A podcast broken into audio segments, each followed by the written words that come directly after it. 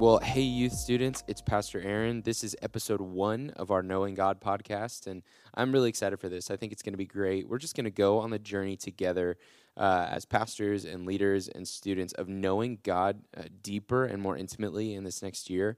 Uh, the truth is that God is not far off. He's not distant. Um, he wants to uh, be known by you and wants to know you. He, he knows every intricate, intimate detail of who you are, um, and His desire is to be known by you. He has made Himself available and able and willing uh, to be known by you. And this is what it says in Jeremiah 29. We read this yesterday at youth, but I want to recap it really quick for us. Jeremiah 29 11.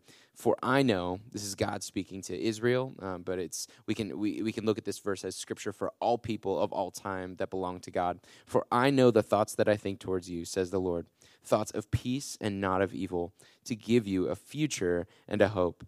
Then you will call on me and go and pray to me, and I will listen to you. And you will seek me and find me when you search for me with all your heart.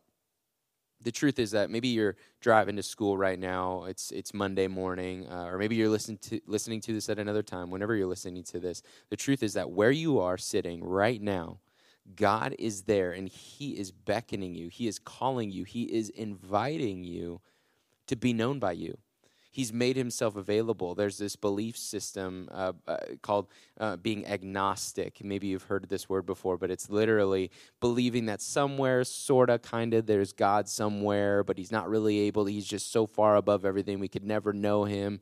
Uh, it's it's kind of one notch above atheism. It's like, okay, I kind of believe in God, but I don't really know necessarily. Like he's, he, I can't know him. Well, the truth is that uh, whether atheism or agnosticism, it's missing so much of the point because God, not only is He real and is He above all things, but He is invested and He is involved in your life. So, as you go to school today, as you are walking your campus, I want you to know from my heart to yours, and from God's heart, more importantly, to yours, that He is with you. He wants to be known by you. Every step you take, He is with you and walking with you. And when you feel isolated, when you feel lonely, maybe you're having trouble making friends or you don't really know which friend group you're part of. Maybe you find yourself walking alone, eating alone, hanging out by yourself, or, or teachers have become your only friends at school, which isn't always a bad thing but maybe you're you're feeling isolated, you're feeling lonely. Know this that God says, "And you will seek me and find me when you seek me with all your heart." I love that he says that. He says, "You will find me when you seek me with all your heart." I want to challenge you today.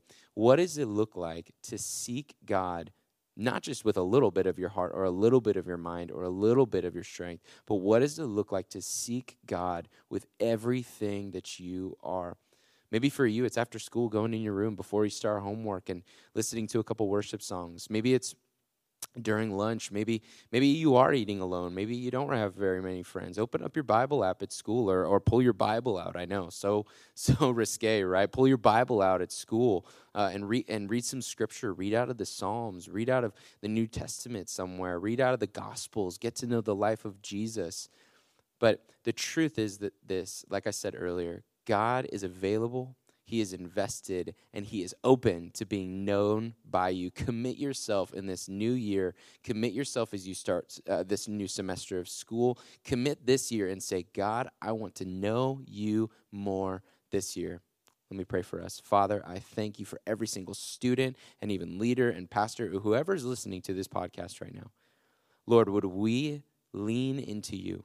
Would we do what it talks about in Jeremiah 29 13? Would we seek you and, and would we find you, Lord? I thank you that you say you will find me when you seek me with all your heart. Lord, would we find you and would we know you deeper in this next year? We love you and we praise you and we thank you for all that you're doing, not just at the Rock and in the Rock Youth, but Lord, the ministry of reconciliation that is going out through all the world right now. We love you. We praise you.